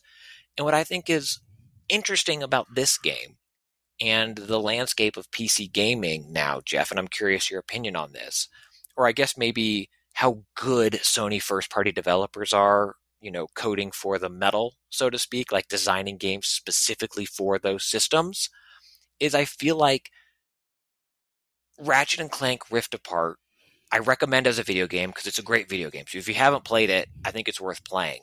But I think even if you have a beefy GP, if you have a PlayStation 5, I think I'd recommend playing it on PlayStation 5 solely because it's really good on PlayStation 5 and I don't need to ask you the 10 follow-up questions if you even if you have a beefy GP of like what's your SSD speed? Is it an AMD beefy GP? Because AMD beefy GPs don't currently have ray tracing right now. if it's NVIDIA beefy GP, then you are going to get ray tracing. But DLSS 3.0, while generally is good, it seems to be, at least in my hour and a half I spent on it, and I don't quite know if it's DLSS 3.0 related or not, but like frame, uh, not frame, sorry, textures don't seem to it's not pop in it just kind of feels like they're not there ever like as high res as everything else and because everything else is so high res and so smooth i'm like i think that looks fuzzier than it used to look and so i feel like this game is so well optimized for what the playstation 5 can do that i think for pc it requires you to have all these other components that really make looking at that pc spec sheet necessary whereas usually i feel like it isn't where it's like oh the pc version's better because pcs are more powerful than consoles and and i don't know i don't know if i'd recommend it on pc over playstation 5 but i think jeff maybe you you disagree I think I do disagree. I uh but you know, I'm biased because I've only played it on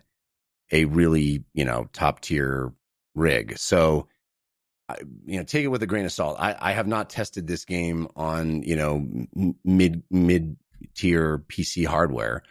And steam deck i should say it blows my mind that a playstation 5 only game i play on steam deck at 30 frames per second That's like what I was gonna say, that blows like- my mind It it it, belies it, it it points to this the the uh, falsehood of like, well, this Rift thing is only possible with the power of the PlayStation 5 or this uh this like handheld PC thing that Steam came out or that Valve came but, out but with. with an S, but with an SSD, that's the thing. And and I will say there are.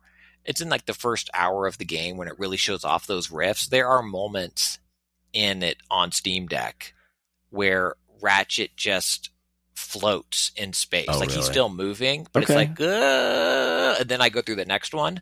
And on my beefy GP, that was not the case, and on PlayStation Five, that certainly is not the case. On the not little the case rifts, on PS5. Oh my right god! and the, the little rifts that you kind of just pull yourself through in combat um, on steam deck those are flawless and i should say this is steam deck verified and it runs really well but it is a different experience in playstation 5 i i, I truly do not think that this game could run the way it should run with a, an, an hdd over a fast ssd which the steam deck has and I also you know, my my my home computer, my my desktop PC, which is the only thing I play this on, has only SSDs in it, has a very beefy GP. So I have a complete bias, and I, you know, I will completely admit that. However, if you've got, you know, that kind of hardware, th- it, this puts the PS5 version to shame. I think the DLSS 3.0 of it all, you know. I was constantly, constantly in my playthrough of Rift Apart on PS5 switching back and forth between the two settings. Do I want performance? Do I want uh, ray tracing? Do I, do I want a high frame rate? Do I want ray tracing? Do I want the, the kind of hybrid Th- version? th- this was the game where I was constantly doing that, and I would prefer it either way at, at any point. To be honest with you, give I me the thirty frames settled- at four K. The 40 frame version they patched in. That was the way to do it. The Yeah. performance ray when trace. they did that, I was like, Yeah, I ain't That's no what I going played as well, mostly. But I, I like the high frame rate. With DLSS 3.0 on this, you don't have to choose. If you've got the hardware to run it, if you've got a really beefy GP, if you've got the the ability to do DLSS 3, my goodness. And I got it in, you know, it's 32.9. It supports 32.9 native. It, it support, you know, it supports that super ultra wide monitor that I have. I am the, it is silky smooth. It is absolutely pristine. The ray tracing is happening with an insanely high frame rate. It is just butter. And so, like I said, I'm an edge case. I know I'm, I have the privilege of being able to say I have a really nice computer with a really nice monitor. But in that case, this is the way to play this game. Well, I think I agree then, but just I, I just check your stats, right? Again, I think people and for so many other games, and maybe Returnal is also another example of this. And again, a first party Sony studio that is crushing making games internally for that dedicated hardware.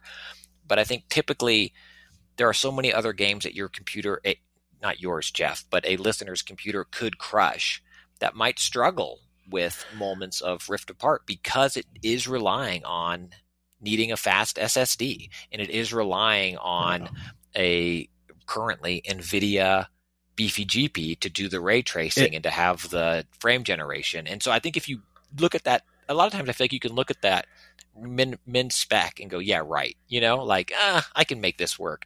And I think we're entering an era of PC gaming now where because consoles have this set spec that is giving people these these components that can run these things fast and load off the memory really quick and pull from an SSD. I think we're starting to see a little bit of divide in in maybe I'm just old and everybody's new computer has a, a, a, a fast SSD now and it's not as big of an issue as I think.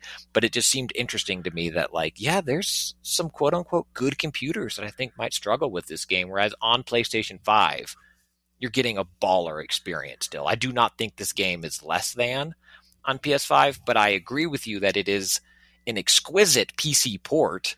I would just check to make sure you have the things Yeah, to that- make it what being- it can be. That being said, Sony, if you'd like to reach out and let me uh, get a code for PC so I could try it on my lean beef of a 1080 uh, Ti, uh, I'd love to try it. Love to try it. See- it's see uh it like. it's a great It's like game. It's just a great Gonna catch on fire. Did they It's add a a new game. gun to the PC version? I don't remember the pixelator. Yeah, that was a DLC. Oh, it's DLC. Yeah, the Pixelator was there. It was I forget if it was a pre-order. You unlock start it with the it. beginning Bonus. bonus. Yeah, Yeah. You start with it in we the started PC with it.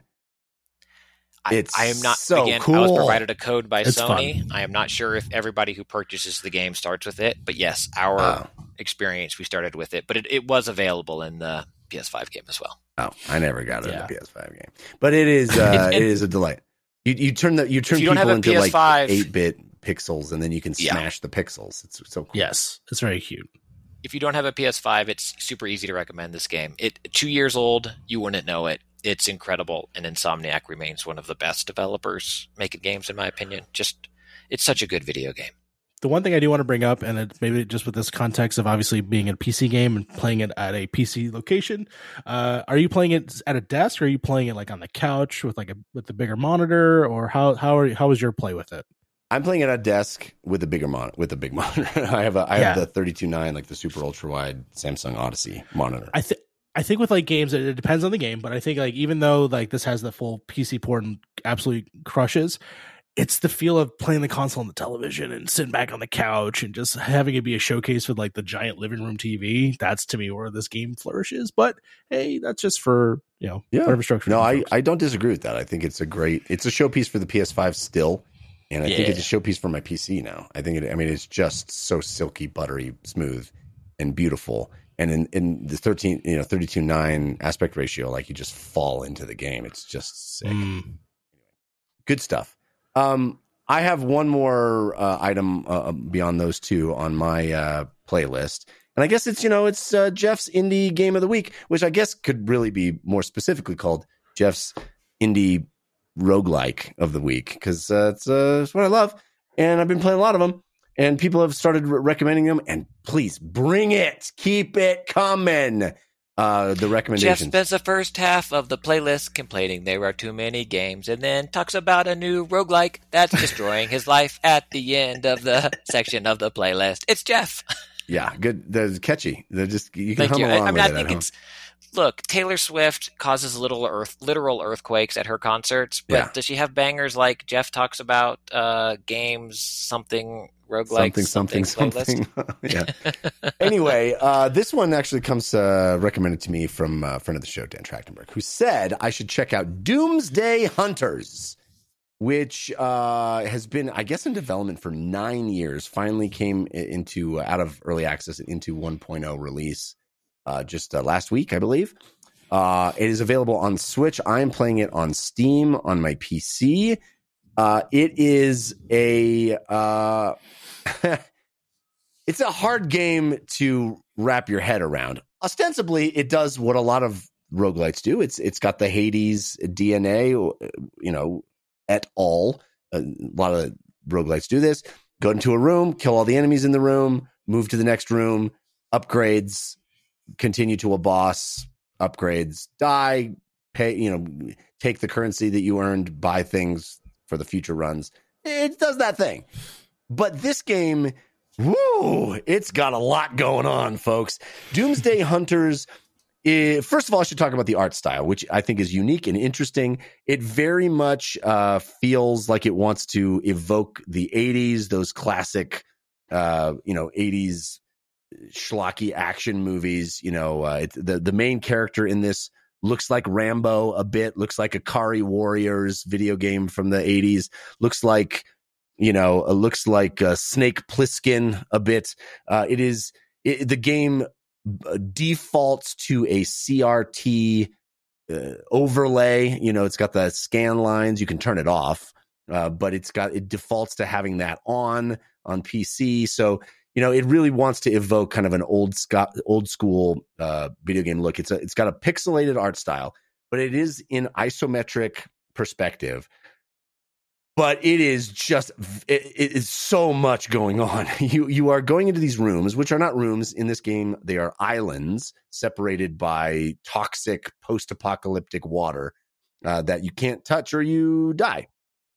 Um but the islands themselves it's kind of got this like it's kind of got this toxic avenger uh you know post-apocalyptic um escape from new york escape from la aesthetic to it where everything's kind of a mutant, everything's kind of a, you know, a gross, yucky looking something that crawled out of the slime and ooze in the post apocalypse. Uh, and you're running around blasting it all with your various guns that you can find. Plus, you've got magic. Plus, you've got single use items. Plus, you've got augments and gut weapon mods. There's so much. And I think I left out three or four different things. You've got you've got a weapon that charges up over time that is a super weapon that you can use but also there are certain crates that only can be opened if you blast them with your super weapon but then you use up that charge that you took a long time for you to get there's uh, so many different kinds of upgrades and the screen itself is chaos. Chaos! Uh, a lot of these games you know the the the the rooms are not super messy. They're they're kind of clean and you can focus on what's going on. This game tons of stuff going on. Most of the enemies i would say a large percentage of the enemies that you defeat when you kill them they turn into a second form of some kind there's things that pop off of them and then chase you around the the island which are actually bonuses. They're actually good things that, but they look like they're chasing you and you're dodging bullets and slime and ooze and creatures flinging themselves at you. So sometimes it's like, there's so much going on. It's like, oh, I didn't know that I actually do want to touch that because it's a resource that fell off the bad guy and is chasing me around, trying to soak up into me, you know, so I can collect it. It is intense, man. This game is crazy. And then you go from these islands, you like the you you you have you touch these pads and they'll like zip you to the next island, and you defeat all the enemies. And like, enemy clear or island clear, and you get all the cool stuff. But the islands also have like jump pads that'll fling you into the air. You've got a jump that you can augment with all kinds of crazy augments. Your jump can unleash weapons, like unleash attacks. Your jump can be a vertical jump, a horizontal jump. It can it can be a double jump. You can change it in all these kinds of crazy ways. This game is like just overwhelming with the amount of stuff it's got, the amount of ways to customize your playthrough, you know, because you're doing these runs, you're doing these runs. The boss battles are crazy and frenetic. I mean, I'm having a lot of fun with it, but you know, last week I talked about Ember Knights. Can I? And I, sorry, real quick. Is it is all of that additive stuff good? I think from a would- cer- like it's a it has all the stuff and it's a lot of fun, or is it has a lot of stuff and it makes it a lot of fun? Does that make sense? Yes, I was just about to make that point. Uh, last week I talked about Ember Knights, and kind of one of the things that I lauded about that game is that is how clean and fast and focused it is. And I think this game is on the opposite spectrum, on the opposite end of the spectrum. It is messy and a lot and kind of overwhelming. I think for some people, that's a real plus because there's just so much to dig into. And there's, I mean, it is a game where you're only, there's so much content. There's, you're going to, your run is going to have so many different elements to it. You have so many options. There's like character classes that give you different kinds of bonuses. There's, there's things you can turn on and toggles you can turn on and turn off to just change the game world in interesting ways to make it more challenging for yourself. You can like there's it's so much to dig into that I think for some people that's going to be catnip. That's going to be what they're looking for. For me, it felt like a little too much. And maybe that's because I play a lot of these and I'm kind of I'm not going to make this my one of these games that I'm digging into for long periods of time, but it's got that depth that I think will reward people that really commit to this game. But I love Ember Knights and games more like that that are just so streamlined and get me in and get me out and get me upgrading and like I I know what I want and I know what I like and I'm doing it and it, it just feels like a more focused frictionless experience and this game is just friction everywhere but not in a bad way it's just in a a game that's been in development 9 years way like the, it's got feature creep it's got like so much it's bursting at the at the seams with stuff and I think overall, I'm not into the aesthetic as much as I'm into the aesthetic of other games. And I think for a game, for me to fall in love with one of these roguelikes and really want to do run after run after run, I kind of have to like being there. And I think, you know, for example, Ember Knights, Hades, a lot of these games that I enjoy, I really enjoy the world that I'm in. And I think this one is messy and gross and icky. And, you know, it's got, it, it's ooze and dripping and like you know it's it's got that it's kind of you know heavy metal rock and roll aesthetic to it that just isn't my jam in particular but i think it's one that's worth checking out for a lot of people it's called doomsday hunters i bought it for 15 bucks at that price like you can check this game out and see if it's your jam there's, there's tons to it uh, and it's uh it's an interesting game it's available on switch and on pc and that's going to do it for the play the playlist and for our episode this week. We do have parting gifts coming up, so stick around for those. But Mario Rivera, thank you so much for being here. It's such a joy talking to you, man. Yeah, no, as always, just a pleasure. Thank you so much for the invite. I love being here. Love talking to you both about games, and uh, it's it's a wonderful opportunity for you to just speak and just have fun. Yeah, right on. Tell folks where they can uh, check out all the other stuff that you do online. Uh, yes, of course. Uh, you can find me, I guess, on X.com or Mm, whatever. I mhm. feel still the, Yeah. the mouthfeel of that is still not right. So and never will be. Never will be. Uh, find me at that Mario Rivera on most places, including uh, uh, Threads and uh, I think Mario Rivera on Blue Sky. That's where you can find like my musings, things that I'd like to talk about, games, stuff like that. You can also follow whenever I post anything on Point in Progress, which is our my uh, YouTube channel with uh, my uh, fellow co-founders at youtube.com slash point in progress. If you are uh, excited to hear more be- talk about uh, horror movies, I actually have a thing coming out, I think the same day as this episode. So if you want to continue over there, Um, it's uh, I'm talking with uh, my good friend Joe Mertens over at his podcast Murders with Mertens, where we talk about the movie Demons. Mm. So check that out. It should be out the same day. So yeah, Cool. should be fun. Awesome. Christian Spicer, what about you? What do you got going on this week? Hopefully, getting home uh, for for more than twelve Where hours. To, in to- the world is Christian's Millefort? It's upsetting to keep using pillow forts. Um, this show is on Threads. You know, in a, in the tenth year is when you create a social media account, and so that on an is- uh, unproven platform that may or may not exist in the two years. Who knows? What we don't know. What, what what's even happening?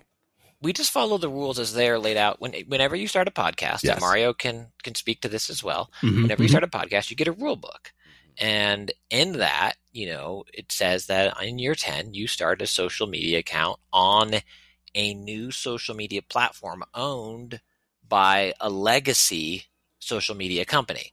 And so we're excited to be there. It's DLC Hype Train on threads. There was a really fun thread this weekend about games that folks are playing. And one game that we have not mentioned on this show, and I don't know if we maybe we'll find a guest that put a lot of time into it, but a good amount of listeners, uh, based on a sample size of threads, is Pikmin 4. I have a small Pikmin 4 anecdote from at the Nintendo store when I was in New York City. They had a bunch of PlayStation uh, PlayStation stations set up to play games. they did not have any PlayStations, um, but stations set up It's to very play odd. games. isn't it? Yeah. Welcome to the Nintendo store. Please step up to pick a PlayStation game to check out. Hey, if the '90s had gone a different way, they would have been PlayStations. That's They possible. PlayStations. True. Um, True. but they had several set up and the pikmin 4 stations i spent uh, two I took two separate tri- trips to the nintendo store in new york the pikmin 4 stations were virtually empty the mario kart tour uh, uh, stations sometimes had lines Well, supposedly, pure anecdotal uh, pure anecdotal Pikmin, it's not. That's not representative, or maybe it is just in our country because evidently Pikmin Four in Japan is crushing. crushing and per threads listeners or followers of dlc hype train on threads it is crushing and is awesome so again i know we have not given it much airtime but i wanted to give a shout out to those listeners playing pikmin 4 and loving it and it reviewed very well as well. Um, and then the last thing i'll say is that indeed um, there's a of course another episode of feeling this friday dropping. The last friday's episode we got into a discussion about gamey games and games that focus a little more on realism and we talked about horizon some in terms of its checkpoint systems versus alien isolation and how both use something that exists in that world but they present it in different ways and how horizons is a little bit more video gamey whereas alien isolation does something that is a little more grounded to that universe and kind of how both versions can make a game better depending on the game they're trying to be. So again, that's available for all patrons and you can sign up at patreon.com slash dlcpod. I would say you could follow me on things, but I, I don't even know anymore. Like, what's the point? what's the point of social media? Um, so I- instead, I will tell you other shows you can listen to me on, including the Filmcast, where we talk about movies and TV shows. Uh, very spirited summer uh, of movie going. We just uh, we're doing our Barbenheimer. We did uh, the Oppenheimer first. We're doing the Barbie this week. Uh, we got we got you know we got precious few weeks left where there will actually be new content. Everything's getting delayed. Uh, everything's getting pushed to 2024. Uh, so, you know, there may be a very interesting road ahead for the film cast where we talk about, I don't know, old stuff, I guess. We'll find out. Eh, you should Welcome be to with the us. Godfather Filmcast. again. You know The podcast show where we discuss foreign reality shows um, on this Yes. week's show. Dave would love that, actually. Yeah. this has Oh been his God. plan. This has been his plan. It's, uh, it's all coming together for him. Uh, I also do a comedy science show called We Have Concerns. You can find it at wehaveconcerns.com. It's good fun. Uh, and a sports show called The Fan Controlled Show uh, every Thursday. You can find all of that stuff wherever you get podcasts or video for that matter. Yeah, go searching. You'll find me. Also, you can email us here, dlcfeedback at gmail.com. All right, let's wrap the show up now with our parting gifts. Hey, give us a suggestion of what to do this week. Give us a parting gift. This is your parting gift. Mario, do you have a suggestion to help people get through their week? Yes, and uh, I'm a little s- s- shocked that I'm going to say this, but uh, there was a release on the the Peacock, uh, which of course is the NBC uh, streaming platform. If you have it, or if you want a free trial, check it out. But uh, there is a new show out there that is based on a video game. Uh, you know, we're having a, such a great flourishing uh time when it comes to either arcane uh cyberpunk edge runners mario the movie you know last of us tv show which i just got my dvd i'm very happy about um i could also recommend twisted metal which is something i Twisted like i said didn't think I was gonna do because I saw the trailer originally and I was like, this is gonna be a dud. Uh, this isn't gonna be my thing. Um, however, pleasantly surprised, Twisted Metal's a whole lot of fun. So I, I wanted to uh, at least actually speak upon it because it kind of just got dropped on Peacock. Uh, there was some minor, you know, publicity for it, but obviously, uh, with obviously going on with the SGA and the WGA and everything uh, happening over there in SAG-AFTRA, uh, not a lot of people are promoting their stuff. So I at least want to at least talk about something that's probably just going to get dropped on since I have no affiliation with that. Um, but at the very least, uh, Twisted Metal is the show based on the PlayStation Classic game that I didn't know had lore, but apparently it does. um, but that does not matter because it's just a pure comedy show starring Anthony Mackie and I believe her name is uh, Stephanie uh, Beatriz, and uh, a wild array of comedians and characters that you'll find throughout the show. And uh, it's basically just like the midnight run of of uh, of a TV show, but done in the same humor of Deadpool or Zombieland or just some not needing to take anything seriously. Uh, this is just has a lot of charm to it, a lot of fun, a lot of uh, goofy moments. It is absolutely uh, abhorrent and silly and bloody and all the fun things that you would think of Twisted Metal. Uh, shout out to, of course, uh, Samoa Joe uh, doing the body embodiment of Sweet Tooth on this show. Um, but what I uh, Will Will Arnett plays the voice, oddly enough. Um, but uh, I just there's just there's just something so innately dumb about the concept of twisted metal that they somehow found and cracked the nugget of just the goodness that it can come from a silly concept as for a sort of like car battle shooter you know like a uh destruction derby with you know cars with guns and stuff like that. They somehow managed to find the humanity in that oddly enough with gross out stupid humor. And i think that twisted metal beyond reason found that that that that core um, with Anthony Mackie, who's fantastic on the show, and all the other creators and other people that are surprises and people in this.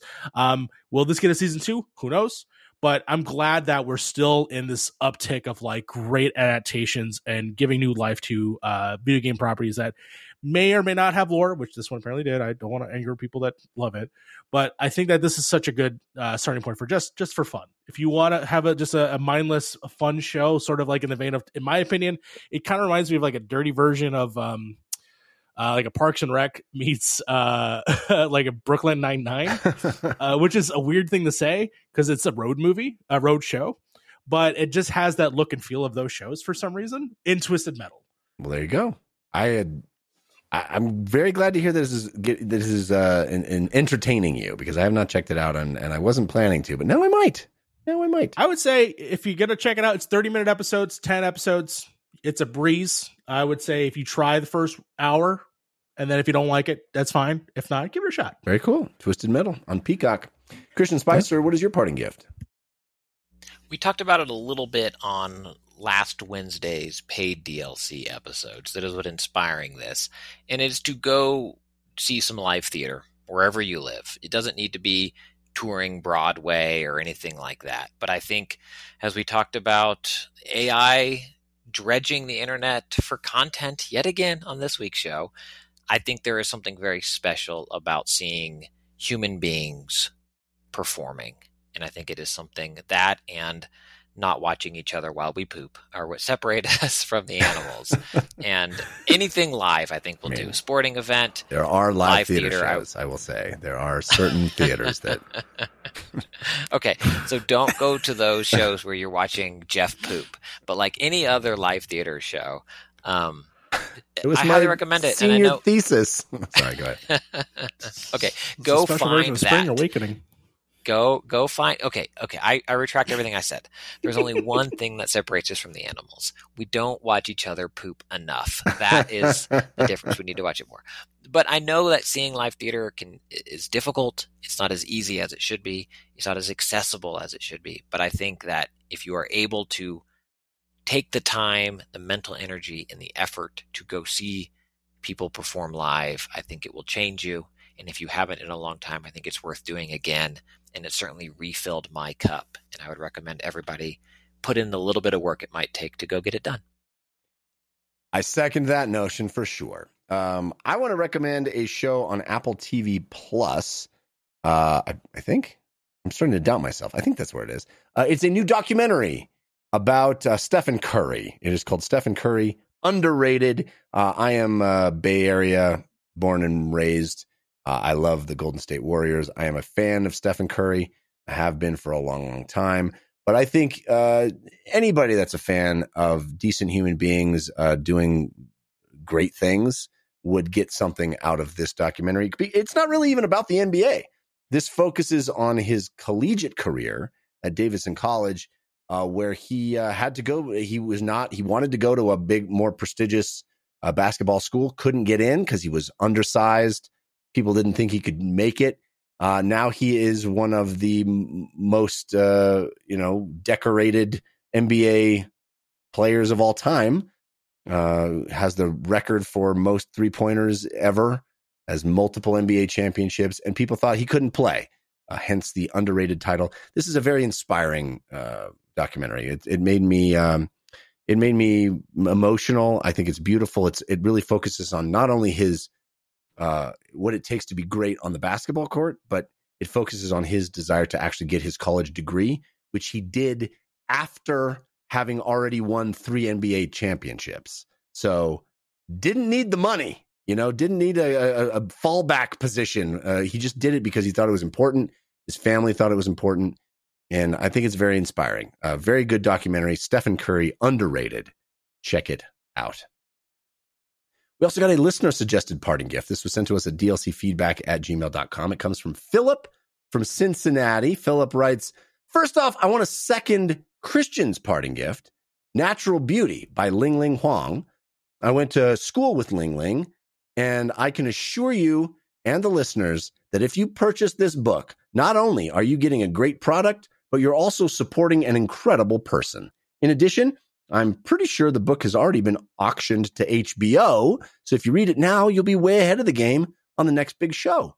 My parting gift, however, is for the parents and kids who listen to DLC, of which I know there are many.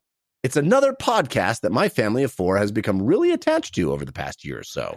It's called Little Stories for Tiny People, and it features the work of writer, reader, and host Rhea Petcher. Petcher? Pector? Pector? I guess Pector. Uh, there are a few reoccurring characters in her stories and some standalone ones, as well as a sleep train series that is meant to help your little ones fall asleep with pleasant images in their minds. Our two year old regularly asks for Hedgehog Story, one of her recurring characters. And uh, us parents have found these stories entertaining as well, often wanting to finish the story even if our son has already fallen asleep. I hope this can be a good gift for parents who are trying to get away from screen time but are still looking for engaging content for their kids. Thanks for the show and all that you put out into the world. Thank you, Philip. I am going to check this out. Little Stories for Tiny People, the podcast. Uh, this seems like a perfect thing for my little people, my tiny people. Uh, if you'd like to suggest a parting gift on our show, please send it to us. DLCfeedback at gmail.com is where you send those. We love getting them. All right, that's going to do it for this episode. Thanks again to Mario Rivera and Christian Spicer for hanging out with me. Thanks to our musical contributors, Patrick L., Sean Madigan, and Zero Star for those awesome bumpers. Our theme song was composed by White Cube, which is Jason Sherry and T. Ryan Arnold. You can get swag for the show at dlcswag.com, which comes courtesy of Jesse J. Anderson. Thank you for that. Our biggest thanks, however, are reserved for our patrons who make this show possible at patreon.com slash dlcpod. Thank you for your generosity. Thanks for supporting us. Our top tier patrons, the Hype Train patrons, get their names read out at the end of every episode, which we're going to do right now. Hello, friends. No song, no singing. Just sincere thanks from my Tahoe Pillow Fort to our Hype Train patrons for helping make this show possible. Thank you, Taylor Wiggert, Josh Peak, Nick Strauss Klein, Michael Stadler, Jackson, Travis, Soren Silk, Yick, Zachary White, Nate, Jenny, Scott Hughes, Jimmy Radcliffe, Mitchell Ness, Jeff Luxack, Matt Bradley, Victor Venezuela, Cheesy Bob, Hank Patton, Rob Rixman, Riley Knox, Kyle Starr, Michael S., Relentless Rex, Curtis from Louisville, comedian Aaron Trahan, Sharuken, Scott Lambert, Joe DeFrank, Stephen T. Seifert, Tyler Buckwild Brode, Dwayne T. Robinson, Rob, Wonder Rob Dominguez, Kevin Eddy, Brian Jordan, Hyperboy66, David Epp, John Cisco, Matt Valdez, Andy Joyce, Anthony Gulas, Dan Flanagan,